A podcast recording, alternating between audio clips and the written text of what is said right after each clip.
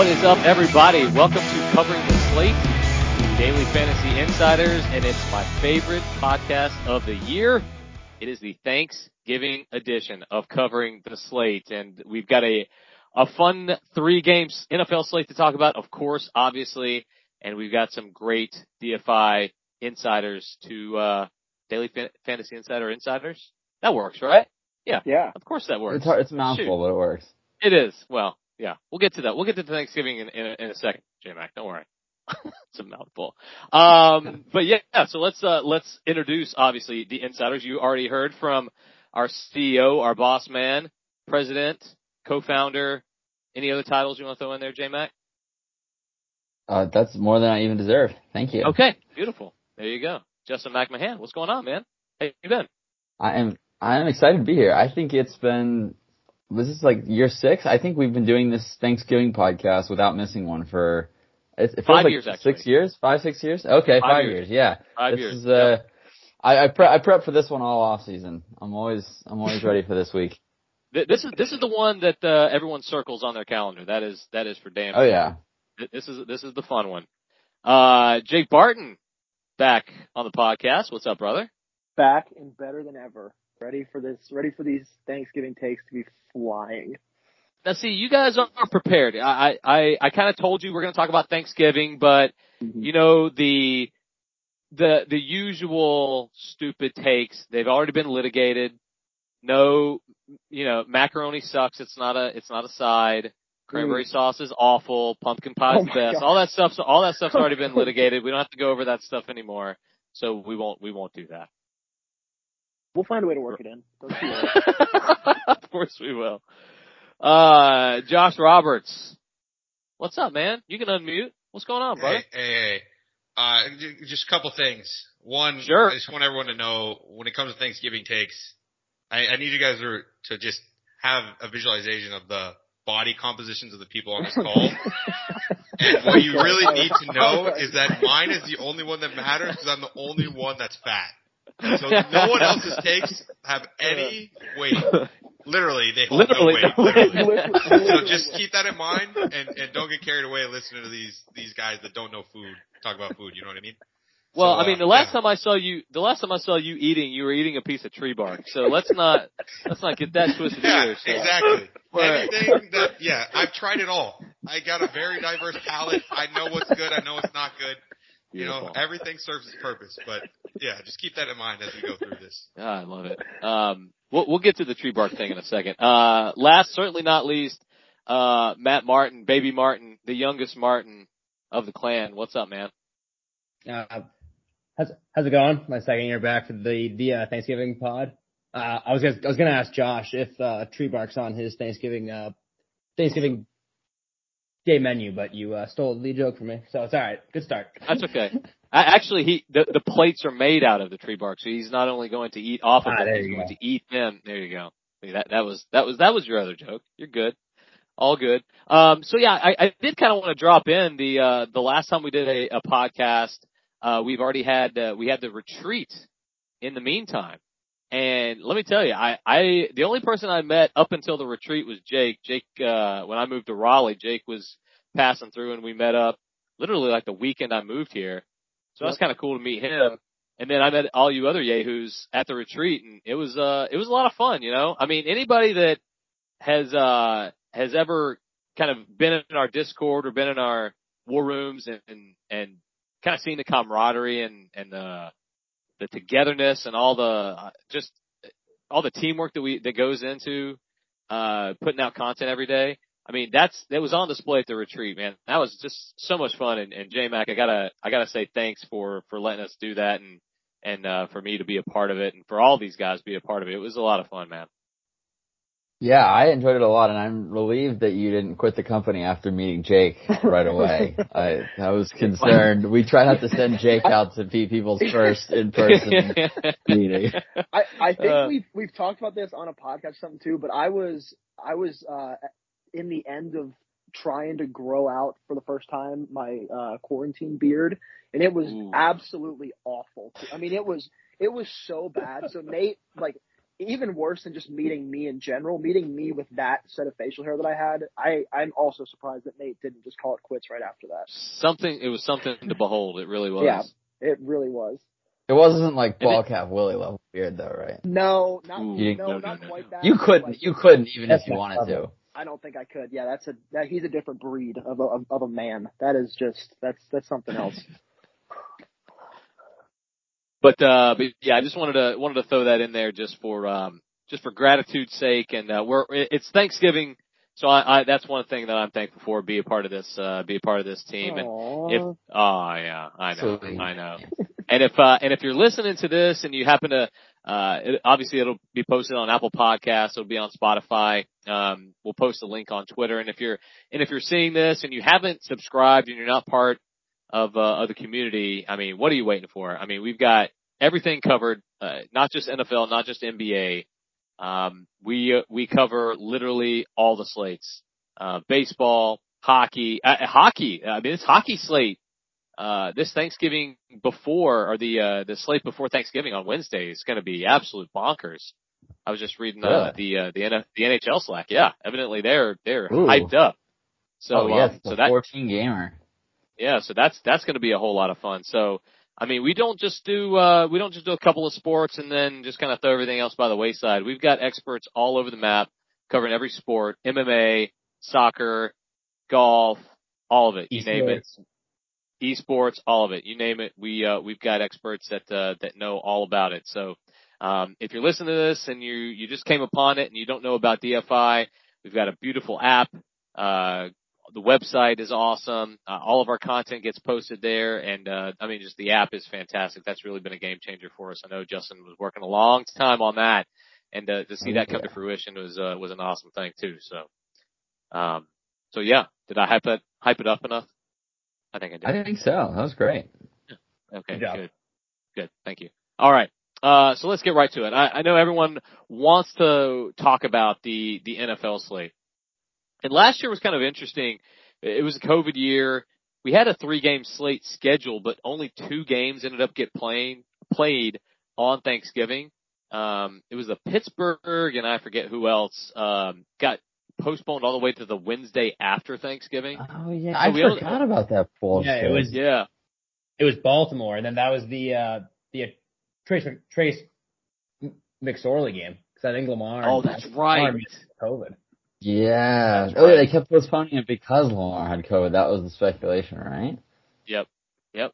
That's it. That's it. And then, um, but the other two games we got were, were interesting. Um, we had the traditional Dallas and, and the Lions and both those teams got beat. And both of those, both of the opposing teams, Houston played Detroit. They scored 41 points. And then now my mind is blanking on who Dallas played last year, but they also, the opponent on Washington. Dallas, it was Washington. Yeah, it was the Redskins. They scored. It was a. Uh, it was Antonio Gibson had a monster game. That's right. He had, I think he had three touchdowns that game.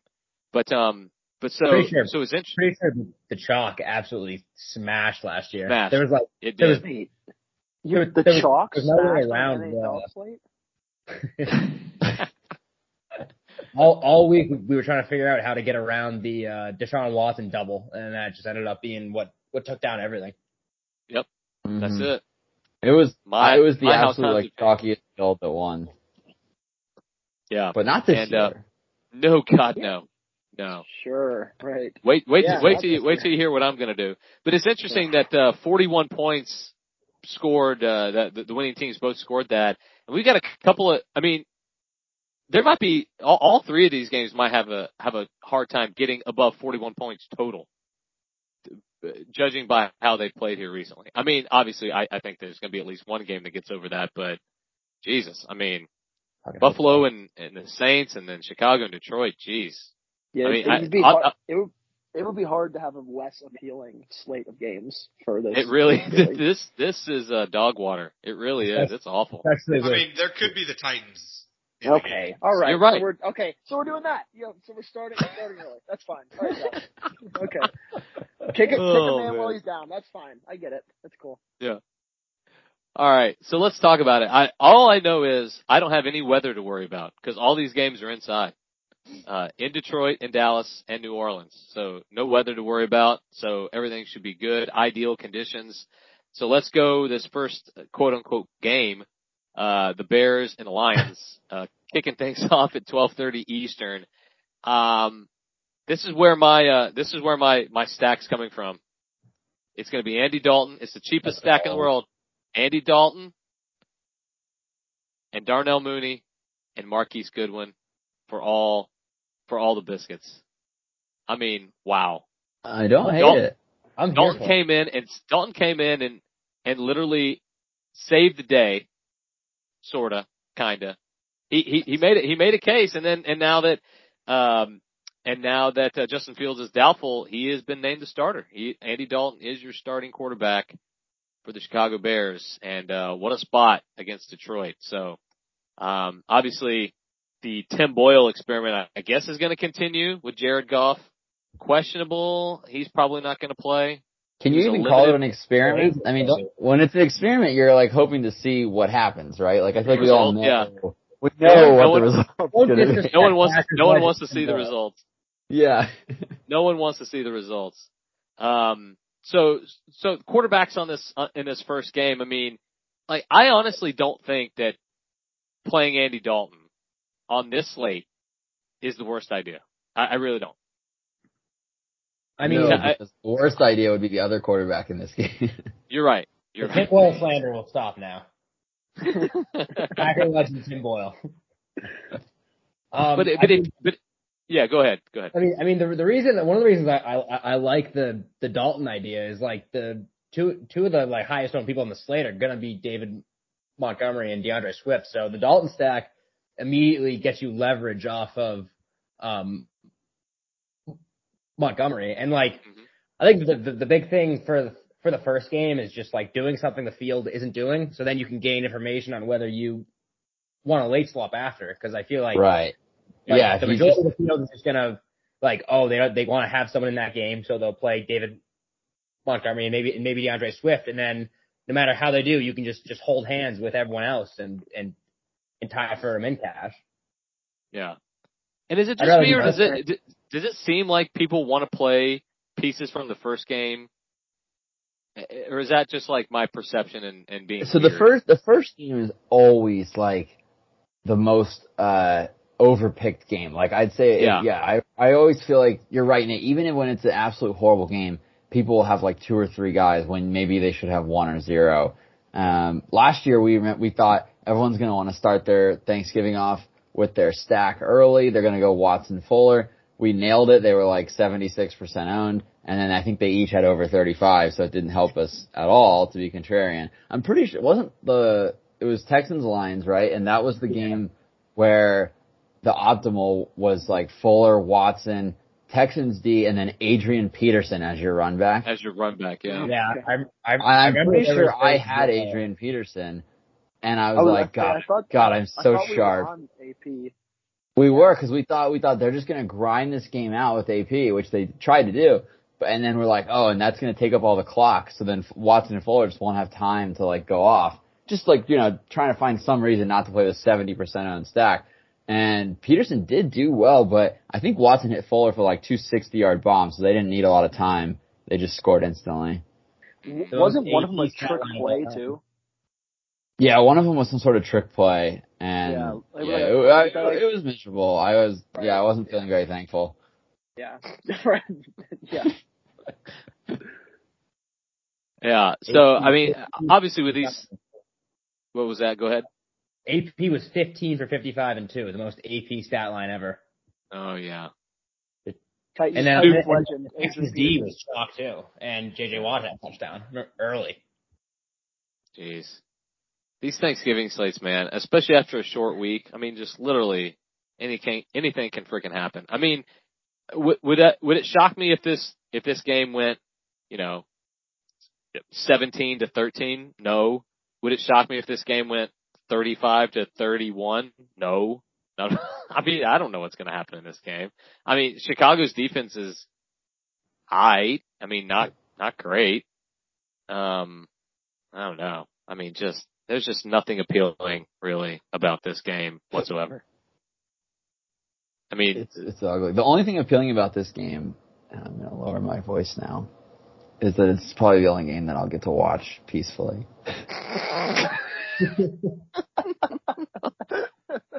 is it marriage fun, buddy? Game night. Um, Here's I- here's one thing I'll I'll toss in that I think people may not be aware of, but actually the Bears have been actually pretty bad defensively since losing Khalil Mack like four or five weeks ago. yes. They went on IR, and for as much flack as we give, give Jared Goff, like uh, he does have some arm talent, and he's playing inside. I Is he think like playing? uh, he's expected to play. I think. Oh. Um, he, he said Yeah, he I would- I would consider decision. Yeah, so I think like it's interesting at least to, you know, as we're considering that, and especially if he is a game time decision, he'll have super low, uh, he'll come in super low, um, in terms of popularity for the slate. So I think it could be interesting. Oh um, yeah. Season long numbers look pretty bad for the Bears, like in terms of a matchup, but since losing Khalil Mack, they've gotten significantly worse. And, um, you know, Huntley didn't play great yesterday, but he found out he was playing like two hours before the game. Yeah. Um, so I, I do think it's disgusting and like it's gonna feel like that anytime you're trying to get weird or different on a three gamer, it's gonna feel like that. But I will say the matchup isn't something like these aren't the bear the 85 Bears, you know, that people are No. used to, and and it is an indoor game like like Nate mentioned. Um, we know Jared Goff spent his whole life growing up in California in the sun. Um, and now he's stuck in miserable Detroit, but he gets back to indoor, so there is some semblance of hope if you if you do do want to go there. Yeah, So- I mean, so- oh, go ahead. No, I, I was just gonna ask. So if you play Goff, I mean, like, who do you even stack him with? I mean, Yeah, I think you freaking probably. Kalif Raymond or I think you go Hockenson, and then I mean it's probably Okay. Swift, which isn't getting too far off, but I think like including Goff with him gets you a little bit different, right? Because like you know, if Swift is fifty percent and Goff comes in at say ten, you got to assume that you know what like eighty percent of Goff lineups have Swift in them, so you know Yeah. you're really only competing with like eight percent of lineups with that combo. I would assume something like that. Um, and that math Yeah. could be wrong, but just kind of ballparking it. But that's that's that's one way that I think I would it- do it if you want to do the double, yeah. yeah. And if Swift gets there, he's gonna get there through the you know receiving volume, obviously. So Yeah, absolutely. Well, he's been getting Yeah, a lot of carries, but that's probably because Goff's been out, right? They Right. just don't trust. They don't trust Nick Warts or whatever the guy's name is. Oh, and the and the fun and the fun stat that was shared in the Slack: the last time the Lions had a receiving touchdown.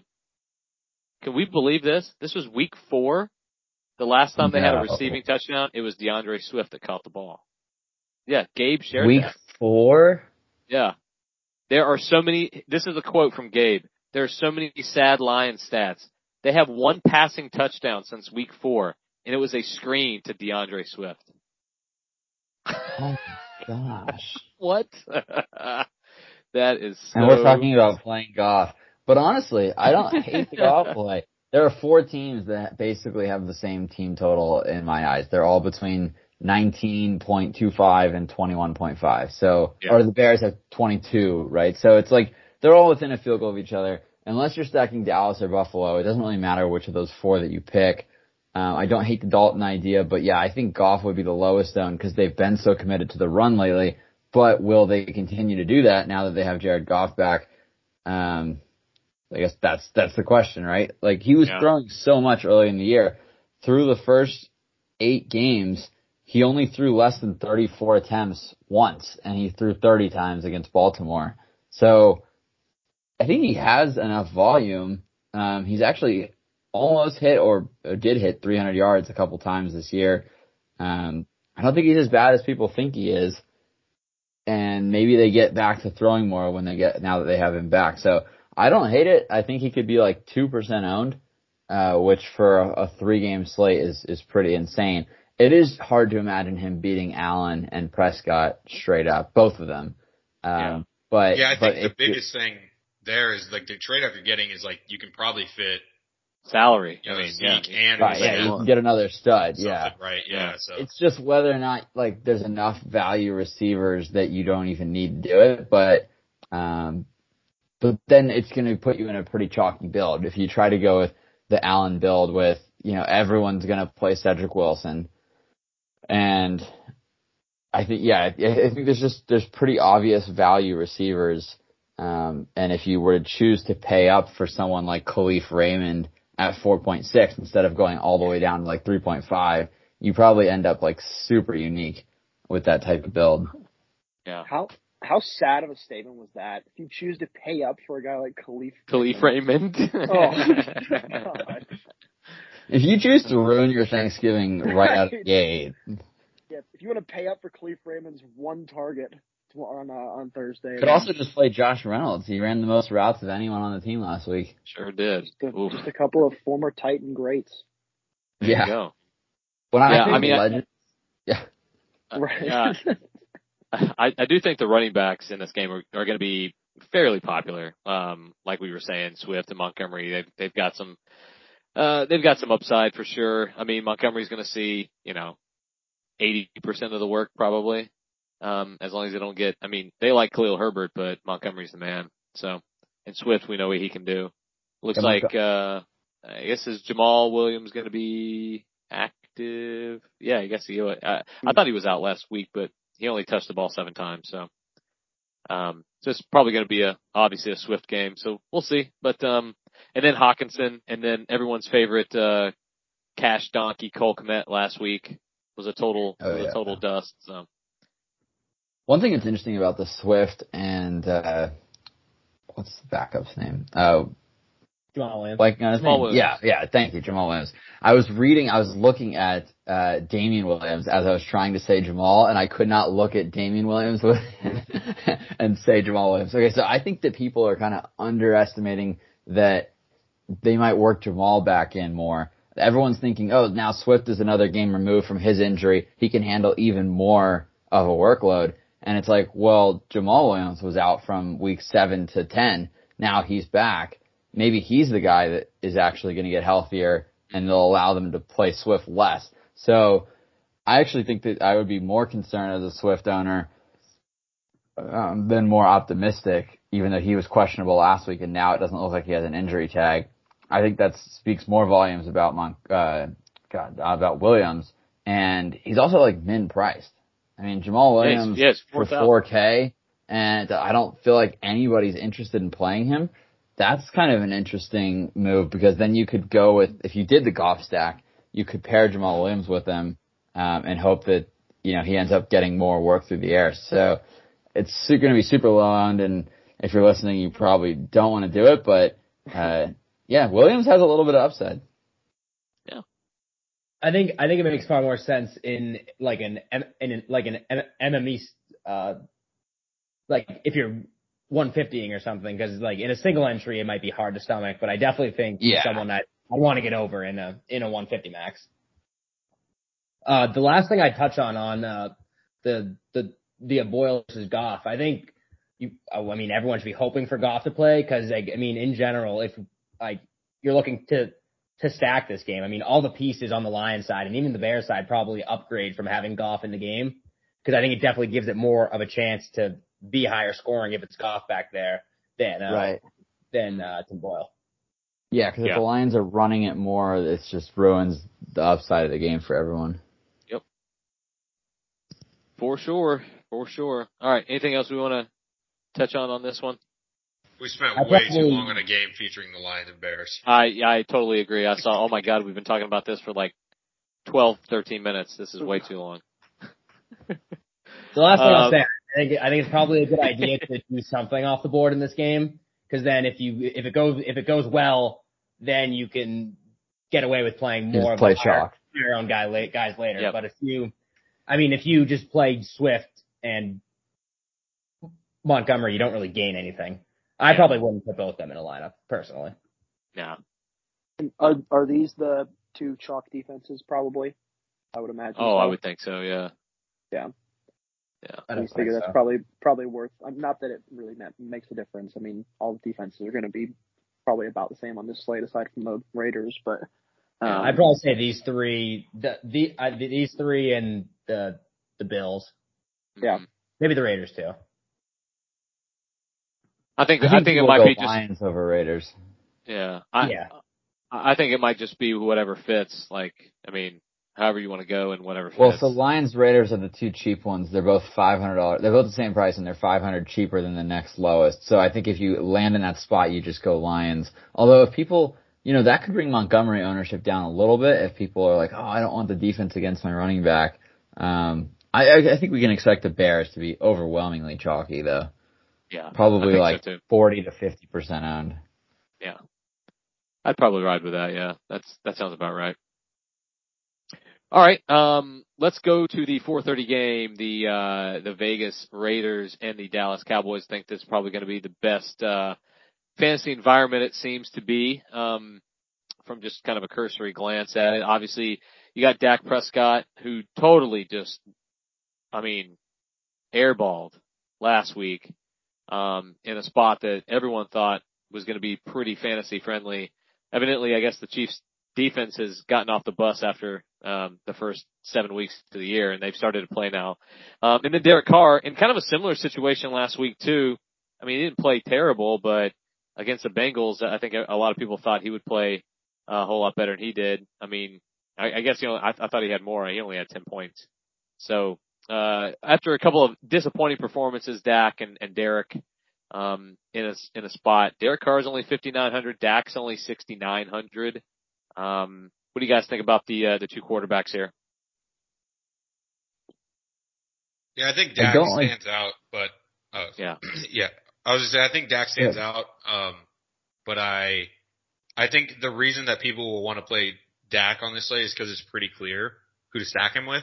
hmm Um, and like you can say Mhm. the same thing about Derek Yeah. Carr, but he, you know, Dak has like just kind of an aura that that Derek Carr just doesn't like. He, Derek Carr's never a sexy DFS player, right? Um, you know, we've seen him have more value on on different sites that you know where you get like more for passing touchdowns and things like that, but Dak's always going to have a little bit more appeal. Um, also has the higher team total, things like that, but. I do think Derek Carr is in a similar spot where like you know exactly who to put him with, right? You can just stack him with Waller and Renfrow, especially on a site like DraftKings. And if you just chuck in ducks and each of them get eight catches, then like, you know, if they if they both go eight for eighty and one, you know, that's a huge stack um, already. So he's he's pretty easy to stack with, but I do think Dak will be the more popular option here, just because like, especially if CeeDee does end up staying out, which it seems like reports are a little bit mixed on whether or not he'll clear protocol. Um, it's going to be very clear, like Justin mentioned earlier, like Cedric Wilson, Michael Gallup, Dalton Schultz, everyone knows who they want to play with him, you know. Yeah, totally agree. Yeah. I, go ahead. Go, Justin. No, you're good. I was gonna say I think we'll end up seeing Zeke a little underowned here because it's so obvious who you want in the Dallas passing game um, that I think people will go Gallup. They'll play Cedric Wilson. You know, maybe they go Schultz, but then it's like, okay, I don't, I don't want to have multiple receivers and put Zeke in there. So I think they either put Dak in or they just kind of leave it as is. But um, I think not enough people end up playing Zeke. I'm seeing some Josh Jacobs love uh, that you know I don't hate, but I don't think he's one of the three best running back plays on the slate. So I'm not going to play him if he's popular at all. That would be someone I would kind of go contrarian with. Um, but I'd much rather just play David Montgomery or D'Andre Swift. Um, although just I do have a little bit of concern with Jamaal Williams, but Zeke is kind of my favorite. I think he's overpriced um, relative to the other running backs. Like if you can get Montgomery for 6K, are you paying eight for Zeke? Probably not. They're projected almost exactly the same. Um, so I think Zeke is the one that's like, it's kind of funny to think that the running back on a 29 team total as a seven point favorite would be the lower owned of the stud running backs. But I actually think it's going to happen just because with Lamb out, everyone will have it, their Cowboys exposure kind of tied up somewhere else, if you will. Um, but I think you could easily go with four Cowboys. Um, you could even go five with Dak and just go for the full, just Cowboys route. Um, that 29 total is no joke. That's significantly higher than every other team. So I think you can't go wrong. I mean, you don't need a lot from Cedric Wilson to hit value. You don't even need a ton from Gallup, um, cause there's so many other bad receivers on the slate. Like, you know, he's, he's projected for 12 points and that's like the third highest receiver on the slate, um, after Diggs and Renfrow. So yeah, I think you could, you could full stack Dallas here. Um, and it might be a little unique. The only part that's unique probably is adding Zeke in there, but, um, yeah, I'm really curious to see as we get closer, do more people start advocating for that because, uh, it'd be kind of shocking if everyone chose not to attack just full stack the 29 total. God, I can't wait for Zeke to be like 10%. I can't wait. I, I felt like just looking at this slate, especially from what happened last week with my Joe Burrow stacks totally failing and Joe Mixon going off against Vegas. I'm like, this is a Zeke game. And I like feel it in my bones that this is a Zeke game. All, all I can picture is Zeke running into the end zone like three times and jumping in that red Salvation Army kettle. That's all I've been picturing all, all week long, baby.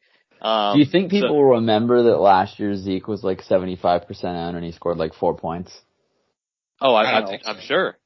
I, I mean, if you if if you played him last year like I did, and I'm like, oh my god, like just So that's watching him. three quarters of the population played him last year and, and Totally infuriated. So maybe Yeah. that'll, maybe they'll, they'll think I'm not going back to that shit. I mean, think, yeah, uh, but but like you said, sorry, Josh, but like you said, with with such with such cheap options in a in a you know in a fantasy friendly kind of atmosphere, so yeah, I mean Zeke's eight grand. He's a he's the Mhm. most expensive guy that's not named Josh Allen on the. Oh no, he is. Wait, is he more expensive than Josh Allen? I think he is. No, I think- no, yeah, yeah, he's the most expensive guy on the slate. So yeah, people aren't going to play him. I don't think. Yeah, Yeah. I do think I do think he'll be more popular than than it would seem at first glance, just because of the value available, especially at wide receiver. Like, um, you know, like Justin said, Gallup's projecting super well, and he's pretty cheap. Um, like I think people are just gonna have money and be like, oh, where do I spend this? And if they're not playing a DAC stack, which you know that's not gonna be that many lineups that have the full DAC passing stack, you know, probably call it thirty percent or so, if that. Um, they're gonna just be like, where do I spend this? And then they're just gonna plug in the most expensive guy because people do kind of get FOMO on that salary portion of their lineups when they're building. So I think I do think he'll end up coming in a little higher than than we may think. And and Kamara probably won't draw that much ownership if he stays questionable because it just makes it impossible to build with him, not knowing if he's even going to play. Because there's really not a lot of. I mean, I guess you could swap to like Diggs. Uh, if you build with Kamara and the flex, you could swap to Diggs for a hundred dollars more. Um, so that's You could go straight to Ingram though, still if he's out. Like I would That's assume true. what people would do. You could, yeah. I guess you could build with like Ingram and oh yeah, there's like no one else. Um Emmanuel Sanders is like yeah, it's so tough. He's so far below. Yeah, there's like no other flex plays in that game anywhere close to Ingram. There's no one within the fifteen hundred salary of Ingram that's in that game. So it's really hard to build with Ingram or or Kamara and you just have no flexibility if that injury news doesn't break your way. So I think I think we'll see very low ownership on those guys. Um, I think like the, almost the only way that you could really play them, unless like Josh said, you just want to start with Kamara and then eat sixteen hundred salary to go down to Ingram.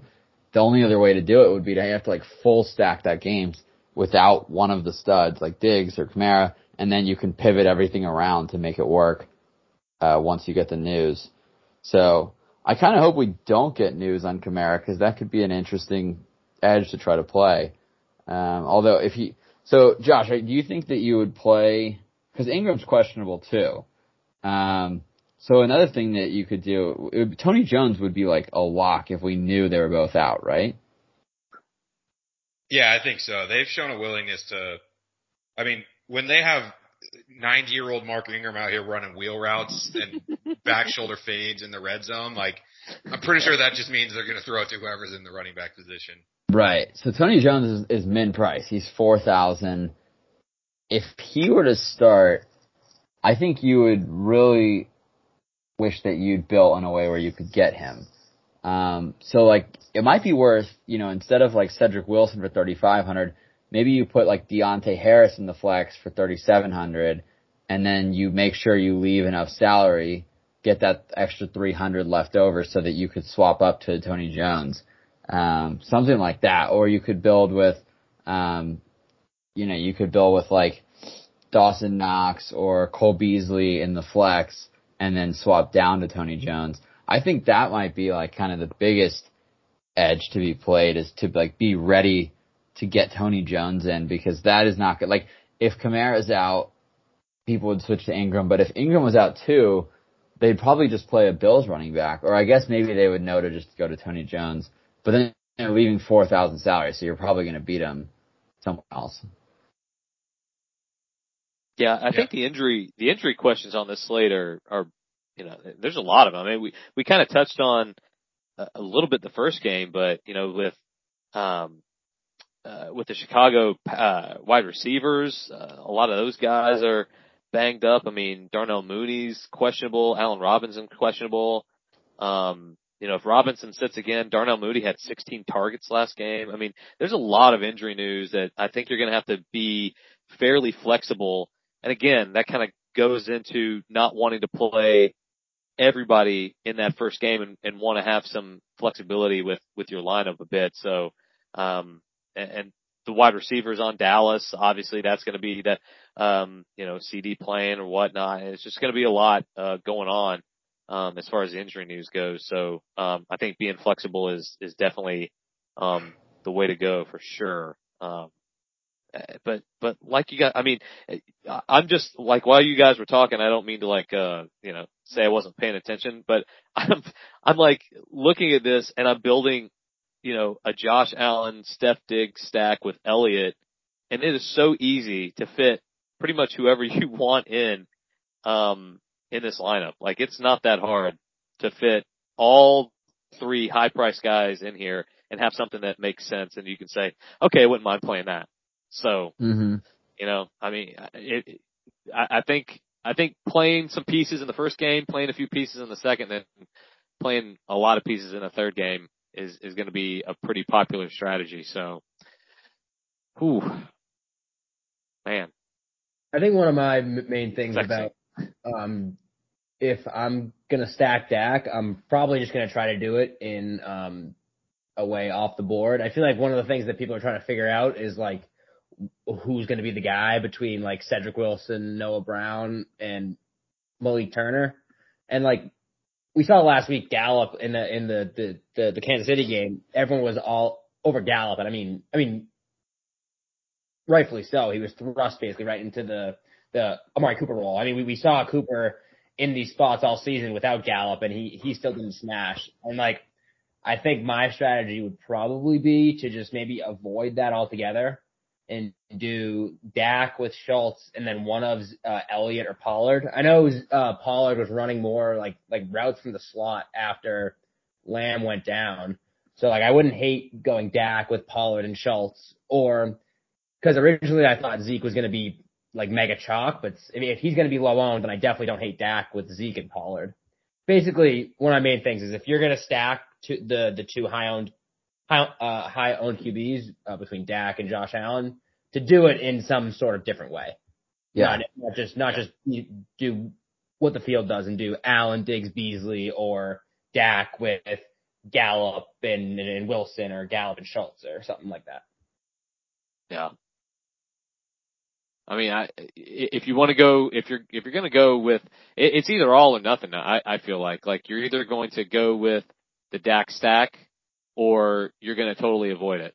I mean, I mean, you, you could go different ways, but you know, if you, if you go with a Josh Allen stack, you're probably going to run it back with a, um, with Renfrow or, or Waller or, or whatever. It's just, I, I feel like that's a, that's an all or nothing proposition just because of the price and, and how you want to probably construct your lineup. So we'll see. Um, And I mean, if if if if this game's going to see the most ownership on the entire slate, I mean, like we've seen these spots, like like even on Sunday, everyone was all over the uh, Kansas City and and Dallas, and like everyone, there was so much ownership there, and like just from avoiding that game, you already had such an edge in the field. Like if this game's going to be the most owned, like it's only a three game slate, anything can happen. Just avoiding it isn't a, a bad a bad move. It could just be a slow paced slog.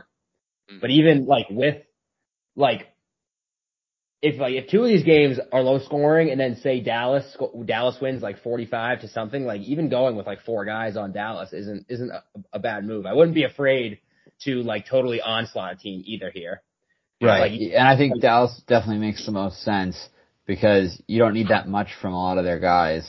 Um, you know, if you don't even need a touchdown from Cedric Wilson, you don't need a touchdown from Dalton Schultz. You know, if they get you like six for 70, that's going to be good enough on a three game slate. Um, and then if the touchdowns go to Zeke and Gallup, then you'll be good to go. And like while I mean while we were talking, I was just playing around with going Dak, Zeke, Pollard, and Schultz, and may, it may be maybe a little too crazy, but I mean, it's not. It's definitely not the worst thing you can do. No. No. Nope. Oh, we've already got our first yawn of the podcast. We are screwed. Uh, I Dang it. yeah, my bad. It's just um, thinking about just stacking the the chalk game. It's just uh, yeah, puts me to sleep. Um, Get, let's get back to Jared Goff. yeah. Let's put butts in the seats. Let's talk about Jared Goff. Yeah. Um, any, anything Just, else uh, we want to? Yeah, go ahead. Yeah, to to to shout out our boy Gabe, his boy uh uh, uh Zay Jones led uh Vegas. I think he let him in I don't know if he let him in snaps again, but he's playing on like like all of the snaps and I don't think people are really gonna go to him. He played Yeah, ninety six percent in week 9, 85% week 10, 72 percent in week eleven. So I don't hate. I, it's it's uh, another way to get an edge would be everyone running a Dak stack is probably bringing it back with with Darren Waller. Um, or I mean, if if they're going Schultz, they may not be. So going Schultz and Waller isn't a bad idea. But looking to the guys like like Zay Jones or Brian Edwards who play on eighty percent of snaps and and can break a long one is definitely not a bad a bad way to go. Mm-hmm. Um, actually, I, I was, uh, I'm, I'm actually thinking about playing two tight ends. Uh, and I'll tell you why here in a second. Um, are we, uh, we good with the Las Vegas and Dallas game? Moving on to the last one. Yes, sir. All right, good deal. Um, so let's move on to Buffalo and New Orleans. Um, the news for I, I well, I mean it's not really it's not really news, but I mean I guess it is news. Taysom Hill signed like this ridiculous contract. I mean, what the hell? Like that's what what what's going on? I don't understand it. Like, I mean, he signed a four year extension, twenty-two and a half million dollars guaranteed. Like, I won't. I would not be shocked if the documentary came out someday about the the dirt that Taysom Hill has on the Right? Saints, the Saints front office. I'm like, okay. I, I mean, for a guy that's like a a role player, it's it's like when in Hard Knocks, when Tavon Austin got that contract from the Cowboys and he signed it like on the show. Like, dude, you're still like not good at football. Like, I'm not saying Taysom Hill's not good at football, but like, I, I actually think that might lead us to believe that he might play a little bit more. Maybe. In It's, this it's game. hard to say. It's hard to understand why why they do the things that they do. Why are So- you the way that you are? Yeah. I, I don't know if it I don't know if this makes it any better. It it probably doesn't. 'cause I mean, it's still paying Taysom Hill a lot of money, but I mean, it is only what 22 million guaranteed. Is that what it is? Um, Yeah. And then I'm looking at like the setup of it, and it's 16 million or 17 million over this year and next year, and then after that, it's completely non-guaranteed. Um, Oh, so like it's all front loaded. it yeah like they they they could be signing this and obviously like the the the kicker for the headline is you know it, it can be worth up to 95 million which like of course it's not going to be they're not going to they did that so he was If he starts at. QB and leads them to four Yeah. Super Bowls. Right Yeah. exactly so like this to me it seems like and, and it it does it's still a ridiculous contract because he does nothing like he's he's not a valuable player so to pay Yeah. him whatever for them to restructure the deal to make it so that they're paying him whatever eighteen million dollars over the next two years is still ridiculous. But this, just looking at the breakdown of it, seems like this is the kind of thing where he'll play this year, he'll play next year on the contract, and then if he's playing well, if, if for some reason he has a significant role in 2022, they'll keep him for 2.2 million in 2023. Um, and then after that, I mean, it's it's the same price for the next three years. So it it just seems like a, this is basically a two year deal for him, and it, and the numbers make it look a lot worse than it is. But it's still bad. It just is not as it's not as bad as as it's being made out to be. Yeah. I, I guess my immediate thought was he's probably going to play more, but I mean that might not Yeah. be it. I mean that that Yeah. might just be like a bank for the future, just in case. I mean, who knows? Yeah, exactly. If if So- if they decide to start using him and he somehow gets the power of Jameis's arm and while maintaining his own like leg and Legs. Yeah. maybe Siemian's accuracy, I don't know. Yeah, he he just becomes something that he's not. Then maybe it's worth it. But I just don't understand what the case is for his skill set. Like what what are we seeing there that's that's worth continuing to invest in. But but that's we're not we're not NFL scouts. We're not here to to break that down. Well, Yeah, he's he's fast. Nate, just go ahead and tell us about Juwan Johnson. Yeah, yeah, yeah, right. How did you know that's where I was going to go? How did you guys know? Man, that's that, that's that's pretty crazy. Trautman, IR, Juwan Johnson, plug and play, twenty six hundred. There's your two. There's your two uh two tight end uh, lineup right there. Love to see I'm it. in. It's good I'm sold. value. I'm in. Right? I mean, they've been throwing to the they've been throwing the tight end a lot. I mean, Trautman had been like just peppered with targets. He had eight targets last game, six, seven, six over the last four weeks. I mean, he had The some C decent. man, the C man definitely enjoys those tight ends. Lo- who loves Seaman loves tight ends for oh sure. Oh my god. So that, What? So let's- I'm just making an observation. We're gonna get taken off of Apple Podcasts. no, we're fine. We have. I don't even think we've said a curse word yet. I'm just. These are all fine words. You just. It's all about the phrasing. Um. Was Juwan Johnson a, a, healthy scratch last week? He no. were- he, were- no. He was were- a- he was active and he he went in for Trautman. He caught caught two. No, he, I'm sorry. Yeah, he was a healthy scratch last week. I'm sorry. I was looking at Tennessee. Yes, he was a healthy scratch last week. Yes, he did. He did play against against Tennessee. I remember that. Yes, yeah, but he was yeah, but he was scratched. That's surprising he was a healthy scratch because I thought he'd been playing quite a bit. Uh, well, uh, earlier in the season. Vannett came back and he played. He played 28 percent snaps, and then Garrett Griffin. Garrett Garrett Griffin was also active too. Uh, that doesn't sound I like mean- a situation I'm excited about. I was excited because you were you, you were you were excited about a tight end in this game, so I thought you were going to go to Dawson Knox, which I'm uh, he's one of my favorite players in the slate. I think he's going to be uh he I think he'll be probably behind he'll be behind Waller, Schultz, and Hockenson in ownership. And I mean, he came back last week had had had ten targets. We saw how heavily he was used in the red zone in the end zone earlier in the year. I mean, he's one of my favorite plays probably, and he's Yeah. going to be leverage off Diggs. Yeah, oh for sure. Like if you want to get crazy with a with a contrarian Josh Allen stack, I mean like Beasley, Sanders, and and Knox. I mean any one of those three. Allen, I mean- Allen Sanders, Knox all day. Yeah, fire it up. I mean that that's a way to get that's a way to get weird, but still capture a lot of upside. I I, I was going to mention Dawson Knox. I mean don't don't get me wrong. The the Juwan Johnson thing was was you know a bit, but Dawson Knox obviously is a is a really really good play. Um, he, at 4,400, he, he gives you a lot of flexibility in that spot too. So, um, obviously Josh Allen is, is probably going to be a, a, heavily utilized quarterback on this. Probably him and Dak will be the, the top two exposures, I would believe, um, uh, on the For sure. So, um, so finding a way to get different with that, with that stack is, is probably going to be, uh, pretty key. And then on the I- other side, obviously, yeah, go ahead. I'd say I think you'll see it'll probably be about fifty percent Allen, uh, maybe up to like fifty five, and then I think you'll see Dak like twenty five to thirty.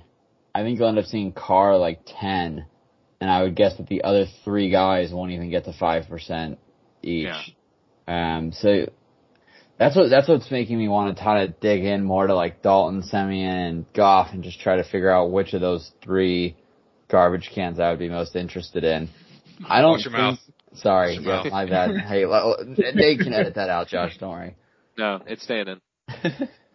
yeah, I think Derek Carr is probably the worst of those plays, just because he's he's probably going to be like ten percent owned, which is going to be like three times higher owned than those other guys, and he projects pretty much the same, and they have the same team total. So, I think you'll see more Carr ownership just because the the total of that game is so high.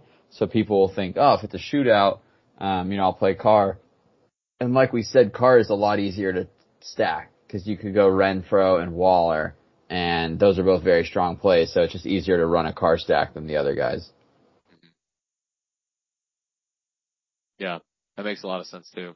Um, let's. So speaking of trash can, um, Trevor Siemian. Jesus Christ. that we do have to edit out, Josh. Thanks a No. lot. So I he's he, it's Put some respect in his name. 26, 26 DraftKings points, 19 the week before. yeah. I was gonna say like he's thrown the ball 29, 41, 34, and 40 times. The haters, like, it's unbelievable these haters, man. I, Like I, I tell these guys, of- I tell these guys in our company Slack one time that I picked this guy off in practice, and now they just think he's the worst player in the world. get It's it. absolutely Josh, unbelievable. And Josh, Josh, I was going to say, I think a lot of Trevor Siemian's success comes from facing uh, his that collegiate defense uh, in at, at Northwestern. I You tell know, you I what, think- man, that scout ti- that scout team defense, the goon squad Right. we were called, man, Yeah. I- we got them prepared. Yeah, I've heard that nickname a lot actually about Northwestern scout team defense. You guys being called the Goon Squad. That's right. That's that's very well known and definitely wasn't a self-appointed nickname. Yeah, I've got it on a shirt if you want to see it. I, I actually would love to see that. don't. Yes. Josh, as soon as the podcast drops, why don't you just comment a picture of you wearing that shirt with no with no other explanation? Oh no, see now we're full circle to the beginning of the podcast when I said the thing about the physique. I do not fit in that thing. Or what are we talking about, boys? Put it I on, love it. put it on your dog. I love it. that might Um, might make go it ahead. make it even better to see. yeah, No. honestly, that's true. That's very true. But it, but okay, so here's the thing: if if we think that if we think that Buffalo is going to play better than like God play better than they have, I mean, Jesus, that's a pretty low bar. But um recently, and- we think New Orleans plays from behind here. What is to say that Trevor Siemian's not going to chuck it up like 35 to 40 times? I mean, what? I mean, there, there's no reason to say that he's not, especially if Kamara's not right, and especially Ingram if Ingram's not right. I mean, if they're both hurt, I mean, geez, what else do they have? I mean, just go with this guy. I mean, your season's pretty much lost anyway. I mean, you're not winning the division. You got, you know, just 5,600. If he gives you 20 points at 5,600, I mean, that's like you're printing money. We've also You seen can- most of most of his work come come in in garbage time. Uh, the the he had 16 or 16.9 against Atlanta. They were they were down big in that one, and Yeah. he let it come back late. The Tennessee game, I know Tennessee was up up multiple scores. Philly was up like 33 to 33 to seven. So he's definitely Yeah. one of the guys that like with a minute left in, in left in the first half, you might be looking down at like 4.5 DraftKings points, and then Look. it just all comes comes late in the game. He know he knows how to dissect a prevent defense. I'll tell you that much right now. Yeah, I mean, I had him. I unfortunately had to start him in my season long league this past week, and it's entirely the fault of one Christian Avenizio, uh, because I made a trade with him late Sunday morning, and to get Kyler Murray, and so I had to send him my quarterback, which was Derek Carr, and he had chosen to pick up Trevor Siemian as his bye week solution, and so he sent him over to me as part of that trade, so I would have a quarterback to use. And at halftime, Siemian had like two points, and I texted him, "Why couldn't you have picked up a real quarterback?" and like, we had guys like Heinicke on the free agent block, and I was like, "What are you doing? Why do I have to play this guy now?" And entering the fourth quarter, they were down thirty-three to seven, and I think Siemian had about seven or eight fantasy points, and I was like, "Oh, I'm toast." And in the third quarter, he ran in a touchdown and threw for two more and finished with like 26 fantasy points. So Yep. I think he still stinks, but I think that against the prevent defense, there's upside. Um, but the thing is, he's not cheap enough for how bad he is. Like you're not really getting the discount that you deserve. Um, you could pay like 500 less to get Goff, um, and you could pay 100 less to get Dalton. I don't know if Goff's better, but I think Dalton is better than Trevor Siemian. Do no? I kind of think so. I I think think, I think like Goff I think you could argue in real life, but I don't think from a fantasy perspective. Like we've seen just how absolutely inept the Bears offense is. Like there's no reason to invest anything into them. Like That's- their coach is apparently getting fired after this game. Andy Dalton is like 90. Um, and like as much as we clown on Sean Payton for being an idiot, like the the Saints do somehow always manage to have a reasonably uh like competent offense. So I do think like you know if you were starting if you were saying which one would I rather have for my team in real life, I'd probably uh I wouldn't personally, but I would I would see the argument. But I think from a fantasy perspective, you kind of throw that out the window. And like the the other big thing there is like teams are passing against Buffalo at the fourth highest rate in the league. Um, so we know that like like you said, they're gonna pass, and especially if they're down Kamara and Ingram, Um, like I'm sure they trust Tony Jones in the running game, but they're gonna be passing the ball. Like this, this team is gonna be passing the ball, especially if they're playing from behind. Um, so yeah, I, I don't, I think from a fantasy perspective, it, it makes, it makes sense to me. Yeah, although even with that, uh, that they're throwing at the fourth highest rate, they are still the worst, dead last in fantasy points allowed to opposing quarterbacks. And it's actually not even close. They've allowed 12.5 fantasy points a game to opposing quarterbacks. And the next worst is the Patriots at 15.9. So I don't usually look at DVP. I'm usually the guy that's like, screw DVP. It all comes out like, I mean, the gap between fourth or even third. Okay, the Falcons allow the third most at 22. And then the third least is 16. So like a six point gap from all the way from third worst to third best is just like not enough to really get me that interested in DVP most of the time. But then for the Bills to go from 16.1 to 12.5, like that's just a massive gap between them and everyone else. It's just so hard for even competent quarterbacks to put up good fantasy outings. Uh, that's what like gives giving me pause there is that like we know that the Saints offense is probably going to look better than the Bears offense, but they have the same team total, and I think it's the Lions defense that's kind of making up for that. Their pass defense is pretty inept, and you know they're maybe they could keep up with the Bears enough that both teams are throwing. It's it's hard to say. I mean, Vegas clearly just thinks this game is kind of similar to the other ones. They're giving all the teams similar team totals. It's like a three point spread.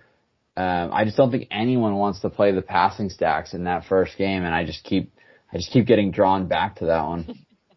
Yeah, yeah, I think it makes sense. I, I think I'm more interested in the value guys here, like mentioned, like if, if Tony Jones becomes available, Yeah. absolutely going to slot him in. Mark Ingram's one of my biggest guys I'm I'm interested in at running back. I think he gets kind of glossed over there in that Yep. mid range because I think he's, if I remember correctly, he's priced like right above Monty. Is that right? Yeah, Or- he is. Yep. Yeah, so is like- 62 and Monty is six. Yeah, so like I don't think anyone's going to look at that and be like, oh, I really want to play Mark Ingram instead. You know, I think um, I'm more interested in guys like that, and then Juwan Johnson um, makes a lot of sense at tight end too, where there it's going to be super super chalky there at the top with with those top three guys like we mentioned. So Mhm. um, just punting it off there, and I Do mean, like- we, do we like say it Deonte every Harris? week in NFL. Yeah, Deonte Harris is, is a decent play as well. I think he he has like the deep ball role. I think he's been getting like five or so targets a game. It's like three, four, seven in the past three or something like that. So reasonable, but you know the Bills don't really get beat deep um, very much, so don't love it nearly as much there. But I, I think the running backs and the tight end like at super cheap value can definitely pay off on a full PPR site. Like I said, if the Bills are forcing teams to to chuck a ton, like it could just be like you said, they're not allowing too many quarterback fantasy points, but uh, if you're just racking up a ton of receptions at wide receiver or tight end or running back, it could definitely pay off. So yeah, I think the quarterback here is not not where I would necessarily go, but I wouldn't hate it. And- I'll tell you one. I'll tell you one situation that's not um, going to be clear for anybody. Uh, the Buffalo running back situation. it was Devin Singletary, and then he sucked, and then Zach Moss kind of took over, and then Matt Breida is kind of back, and then Zach Moss kind of fell out, and then it's Devin Singletary, Matt Breida kind of neck and neck last week. I mean, no one's going to play. What? Singletary's 49, Matt Breida's 48, Zach Moss is 47. I mean, n- nobody knows who the hell to play here. I don't know who the hell to play here. I'm not going to play any of them. So if someone if someone figures it out, that's great.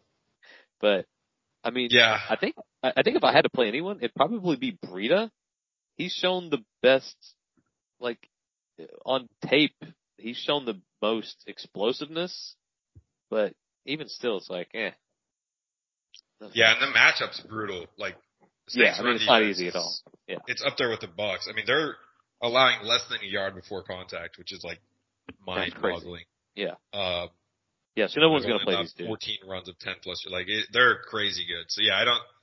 It's tough to ever get excited about the Buffalo running backs because not Yeah. only are they going to split time, but then you have Josh Allen freight train on the two yard line, hmm um, or one of his the 12 uh, white Buffalo tight ends that catch a touchdown randomly. Like I don't know like they all come out of the woodwork. I swear, does Lee Smith still play for this team? Because I swear to God, Lee Smith. guy, dude, I don't know where. I can't wait till he scores. He does not.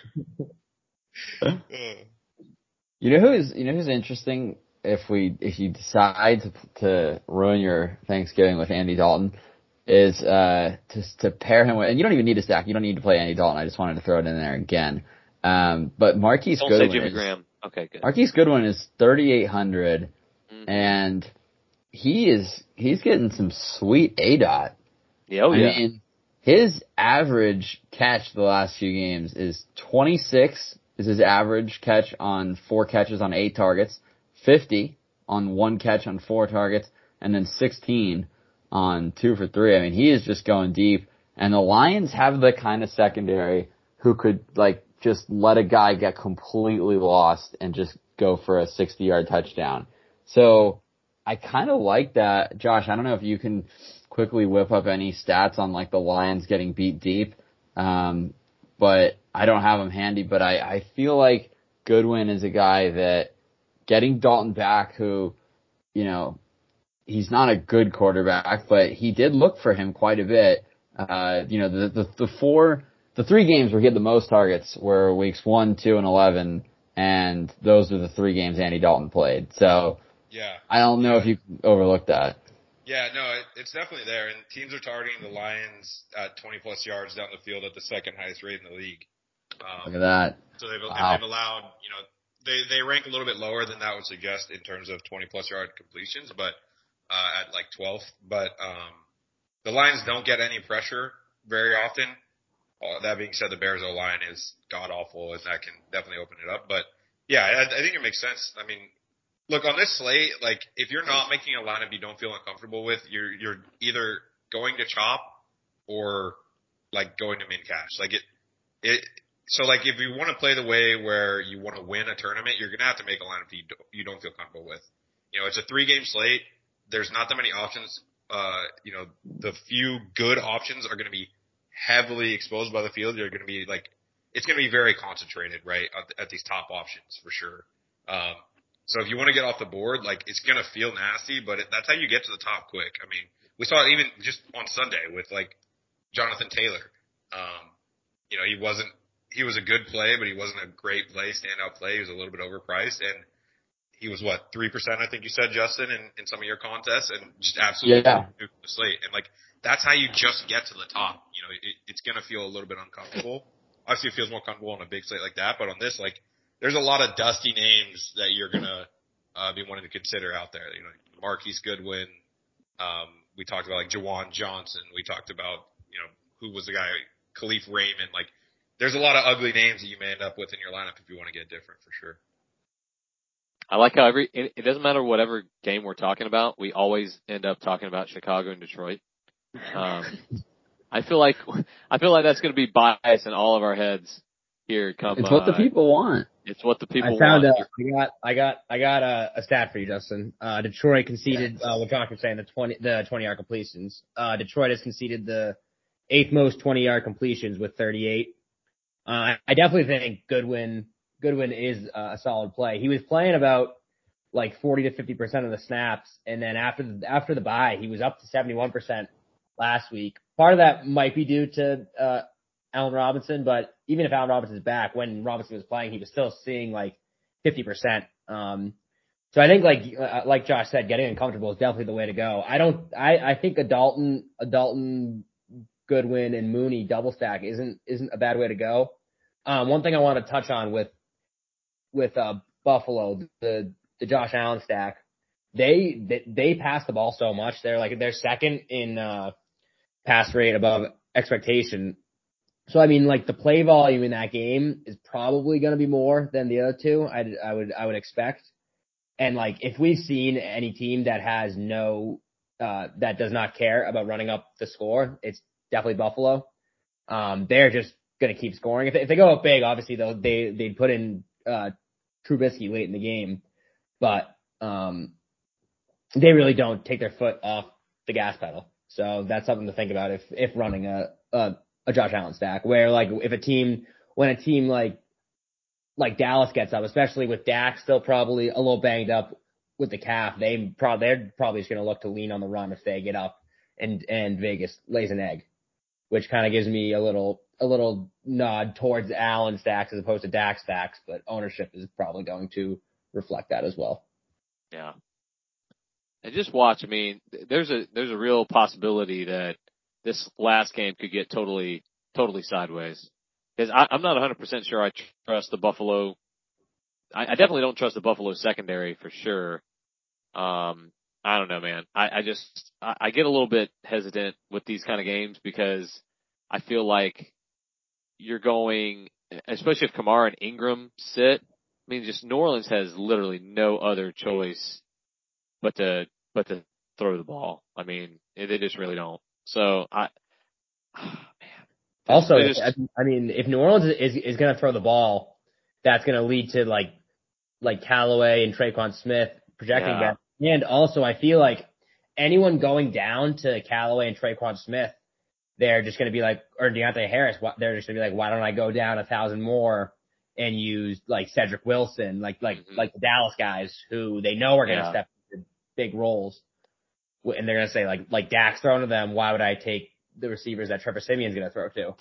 And they're going to see when they look on DraftKings when when when all the casuals at at at 12:05 are building a lineup, they're going to see the big red number one next to Callaway, yeah. Smith, and Harris, which will yeah. probably drop some ownership down in the more more casual contests.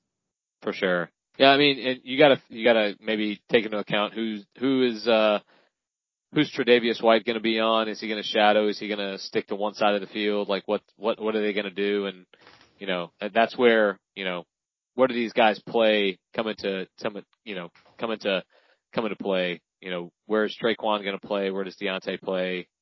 Where's Marquez play in, in relation to where Tre'Davious White lines up? Because that'll that'll be a big that'll be a big selling point on who you might want to play as a cheap cheap wide receiver from this game if you think that the Saints are going to you know chuck it around a lot 40 times. So we'll see. Yeah, we'll try to get some clarity on the tight end situation too. We'll have more on that. Obviously in the uh, in the war room is going to be Juwan Johnson. Let's hope. Maybe is it uh, Nick Vannett? Maybe we'll see.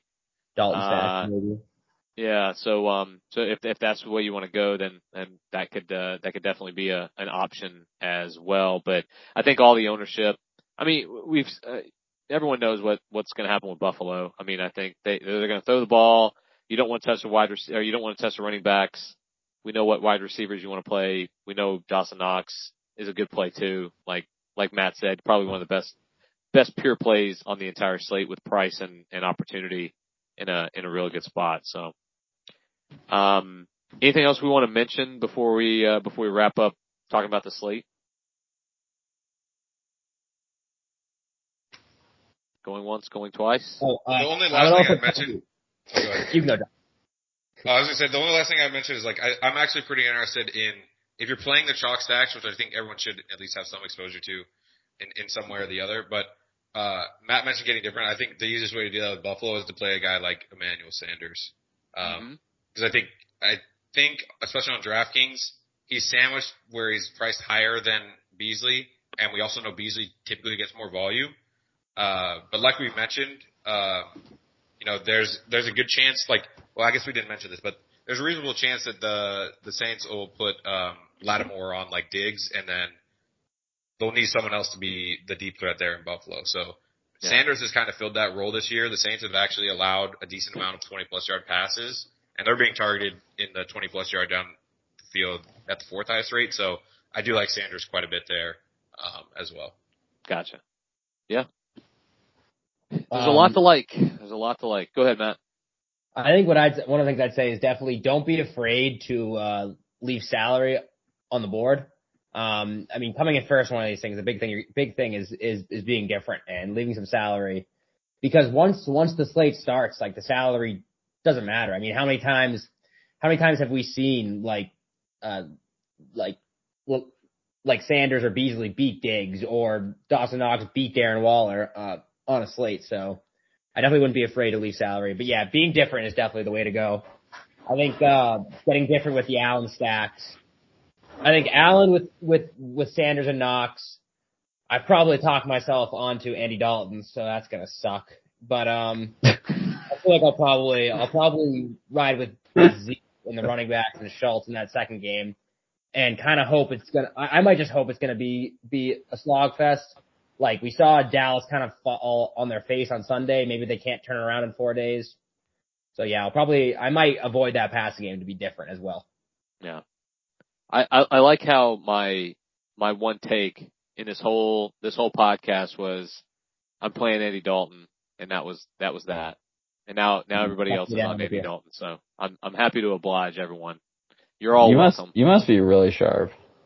Super sharp. Super sharp. My bank account uh reflects that too. Oh, my DFS oh, winnings. one last thing. Um definitely utilize uh late swap on a, a slate like this. Like if you if you do something contrarian early and and and it it doesn't go well, you're probably not going to be able to uh like play a, a Josh Allen and Stefon Diggs Diggs stack. You're going to need to get off those plays. That's probably where you can leave salary on the board. You're going to need to differentiate to try to catch up to the field. Because if you're if, if, if the Dalton plays first, because otherwise we could purposely do something down on the first game and then have a good reason to swap to Dalton. It'd be so, it'd be so nice if we had if we had Bears Bills for late night hammer and we could pretend to be so upset when we have to swap from Allen to Dalton. Yeah, that would be nice. So you're telling you're telling me don't put D'Andre Swift in the flex is what you're saying. No, definitely play everybody from the first game in, in the flex. That's beautiful. Okay, all right, good, all right, excellent. that was sarcasm. Um, don't do that. Yeah, sarcasm warning. Sarcasm warning. Okay. Um, all right. So uh, we talked about the slate. Obviously, we'll have all kinds of content. Content's going up as we speak. Um, in the war room, all of that will be available. We'll have. Uh, we, are we going to do must-haves for the slate, or are we just going to put most of the stuff in the war room? It's typically just in the war room. These specialty okay. slates are just yeah. war room only. Just making, just making sure. But, uh, but if you are not a subscriber, you can get access to the War Room week trial. I mean, sign up for a month, see if you like it. I mean, this is this is kind of uh, a, a big time right now. You got all four or all three major three major sports going on. Uh, we've got MMA slates. We've got uh, we've got some soccer slates coming up too. So you don't want to miss in uh, miss out on some of the action we got going on um, at DFI. So give us a shot. But uh, all of that info will be up in the war room here over the next 24 hours. So, um, give it a look. And, um, let's talk about a little nonsense. Uh, love Thanksgiving. Thanksgiving is probably one of my favorite holidays. Love it so much. Uh, most likely because of the food consumption, the football consumption, uh, and the alcohol consumption. Uh, there's going to be a fair, a fair amount of that. And All that's kind of, threat. Yeah. Oh, oh, yeah. Nate. Oh yeah. Super sick, Nate. I wanted so everybody, yeah, everyone talks about like Thanksgiving and the day of and eating and drinking football and all that stuff. What do you guys do the day before Thanksgiving?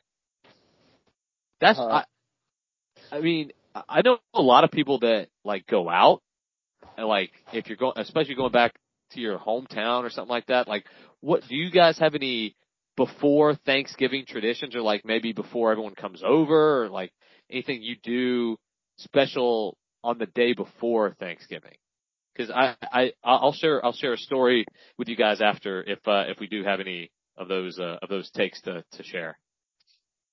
I don't, I, that's just my, I mean, with, with being for the most part still, you know, in, in, in and out of school, it's been mostly just like the day of travel for me as of Yeah. late.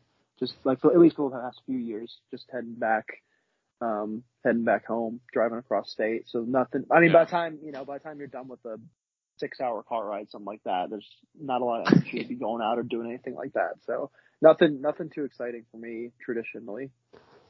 I like to build the optimal lineup and then slowly swap further and further away from it as we get closer. No, no, Justin, he said this is the day before Thanksgiving, not the day before any slate you ever play. Exactly. yes. Yeah. Correct. So I'll, I'll so I'll I'll share a story. Uh, my first Thanksgiving away from home, my um the, the first job I had, I was living in Minnesota. My family's in Florida, and I didn't realize this, but evidently this is a thing. The day before Thanksgiving is the busiest day, like traditionally the busiest day for bars. Okay, because you know people are you know, the families come over and, you know, the day before Thanksgiving, you know, you're going to be spending a lot of time with your family and you just need to get away. Evidently bars are just freaking slammed, right? So I'm in Minnesota, day before Thanksgiving, I have to work. So I'm, you know, away from my family the first time forever. Hmm. And we go to one of my favorite dive bars, um, in the, in the town I was working in. And it was just, it was slammed full of people, like all, I mean, all ages. I mean, from, from 21 to probably 80. These, there's just people everywhere. And this older guy comes up to me. He's like, are you from around here? I said, no, man, I'm not. He's like, well, where are you having Thanksgiving? I said, um, nowhere. I was, uh, I actually have to go to work and then, you know, I, I was just going to go to like a restaurant or something. He's like, why don't you come over to my house? I'm like, wow, that was really nice. Okay. So the guy, the, I mean, he had to be like 65 years old. So the guy invited me over to his house, like told me where he lived and like his, his wife was there, really nice, sweet lady. At the end of the night, the guy was still there. He got, he got arrested. he got kicked out of the bar and arrested. I, sh- I shit you not. Walking Oh, out of the God. bar because evidently he ass- he assaulted like one of the bartenders. Oh, oh. Nathan, that's not funny. Okay, okay. I mean, like not like Okay. not like physically assaulted, but like was shouting at her and like he had to be escorted out. Like I don't know if he got arrested, but he had to be like escorted out by cops. So I'm like totally chalking up the fact that he invited me over to his house for Thanksgiving was like this guy was like completely trash and like had no idea what was going on. So that was do you just cook his turkey? How do you cook his turkey? well. I tell you what, he didn't smoke it like I'm going to. I guarantee you that. Oof. That's Oof. for sure. But that's just like completely wild. That was completely foreign to me that people just go to bars the night before Thanksgiving and get completely just completely trashed. Yeah, I would not have. I would not have guessed that that was one of the busiest or the busiest day of the Yeah. year for for bars. Nate, that kind of Yeah. feels like a non sequitur from the question of what's your tradition on the day before Thanksgiving. There's no way you've done that more than once. No, I've been to no, I've been to bars more than once. Like when I was when I was working when I wasn't, you know, Oh, Uh, okay. when I have a see- girlfriend or I married guessed or the whatever? Yeah, no, I would always go to the bar the night before Thanksgiving because it would always be a whole lot of fun. Like there'd always be something going on. Um, so yeah, I mean that was that was yeah that was a thing.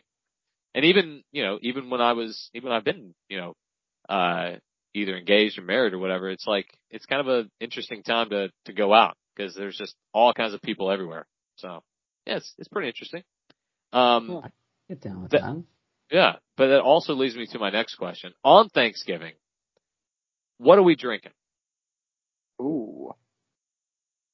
Uh, this are we, uh, this this is this in like all encompassing like every every meal like or are we just talking like with the actual But with Um, the, it doesn't have to be with the actual meal, but like, like my family, we drink mimosas in the morning. I'll drink Nice. beer with my meal. Like, you know, what are, what are, what are we imbibing? What, cause everyone, everyone's got food takes. I don't want to hear those anymore. If, if you could, if you've got a, if you got a favorite beverage, I like, I like to drink mimosas in the morning. I'm going to smoke a turkey at five o'clock. I'm going to have a mimosa at f- probably five o'clock in the morning and get the morning started off right. 5 a.m. Mimosa, just just smoke a turkey. just king activity at the Harrington Yes. household. And, and it's not going to be like a regular mimosa. It's going to be an apple cider mimosa. Oh, let's go. Whoa, whoa, whoa, whoa! Yeah. What a- Oh, wow. yeah.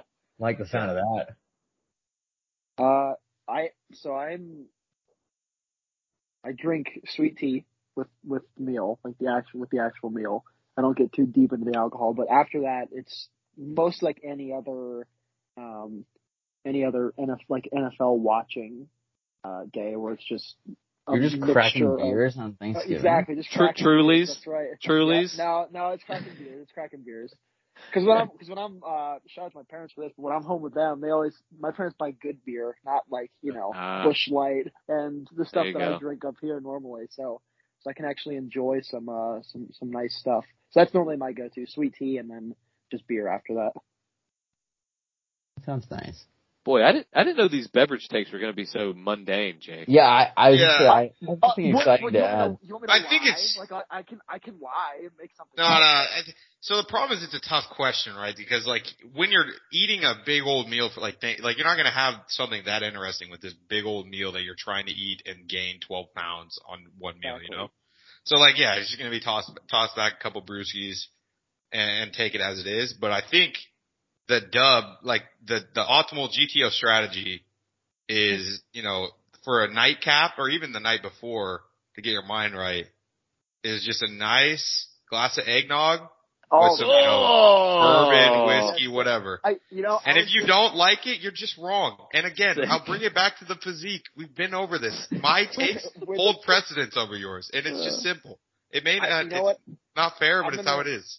I'm going to agree with that because for me, the Christmas season starts directly after the Thanksgiving meal. So it's God. totally accept. The first time it's acceptable to start drinking eggnog and, and Captain Morgan or, or whatever your whatever your choice of brown liquor is in it. Um, that's it's uh that's it's that night. Yeah. So you know what? I'm with Josh. I, I'm going to do that. I'm, I'm actually going to do that this year. I just threw up in my mouth. Play. Oh, oh, grow up, Nate. You little apple Eggnog cider and mimosas. Captain Morgan. Yeah, sorry, Nate. We're not Oh. just gonna sit there and drink mimosas. Yeah, Yeah. my bad. Let me drink a Let me- mimosa let instead of some get eggnog with apple- whiskey. My apple cider while I smoke my turkey. Jeez, Yeah, Hey. good lord. All you people are He's got a salivating kiss, right He's now. got a kiss the cook apron on. Like, see, we get it, dude. You're a Yeah. dad. Yeah, Sick. Nate, get a little hair on your chest, bro. Drink some brown liquor. Come on, man. Nate, we usually just go with red wine like throughout the day, all day go. long. That's that's There pretty much just what's what's Oh. pouring. Wait, oh, that's that's the, oh, that's okay, the worst. that- Like, that's wait, you're asleep the by I 2 p.m. waited- No. I waited I waited for everyone else to simmer down because I knew that would get on. that would Wait, get how are you not asleep? I would be a dude. The tryptophan, which I don't even know if it's real, combined with red wine would have me slump by like 1:30. you have There's to no kinda- chance Tony Jones would Bro, get in my lineup I've- if there was late night. Zero percent chance. There's absolutely no way we're gonna let red wine all day fly, but my craft beers after dinner got slandered. Absolutely not. That will not happen. Yeah, I'm gonna try to make sure I set an alarm before that late game for the swabs. I'm a fan. I'm a, I'm a, I'm a big fan. Actually, if you want to go really crazy off the board a little bit, do a little sangria with some, uh, with some lemon, with some citrus fruit. Uh, ah, that's good stuff too. That's good stuff Beta. too. Beta. Yeah, and I Excuse wasn't gonna say it. Excuse me, I had a little cough there. Uh huh. Uh, Yeah. Nate Nate wakes up on Thanksgiving. First thing he does is go to the liquor store and buy a bottle of Pucker, and then he just sits on that throughout the day. Basically, is what I'm hearing. That's watermelon Pucker, and just takes Uh. a sip, you know, throughout the day. And That- then by that- the time he's finished the entire bottle, he's had about as much alcohol as is in one Wait, beer. Why? You think Nate needs to go to liquor store to buy that? He can't just drink one of the four bottles he has in his cabinet already Yeah, right come on, man. I keep, I keep I keep that right next to my whipped cream tough. vodka. Oh, ah, that's good stuff. Oh, Bet you eggnog. wish. Bet you wish Sick. you were sliding towards a sweet potato souffle right now, didn't you, Nate? No, you guys don't even know about sweet potato souffle. Jake, Jake, you've been invited over Thanksgiving. You can come over whenever you want, buddy, and you can have some sweet potatoes. And actually, I'm going to make them for next retreat. I've already said it. I'm making man. sweet potatoes the next retreat, and I'm going to shove it down your throat, and you're going to enjoy it. Oh, and and you're going to have the Nate, sweet potatoes. Nate. ah, there it is. There it is. Oh, there it is. Uh. clean family fun. That a boy. That a boy.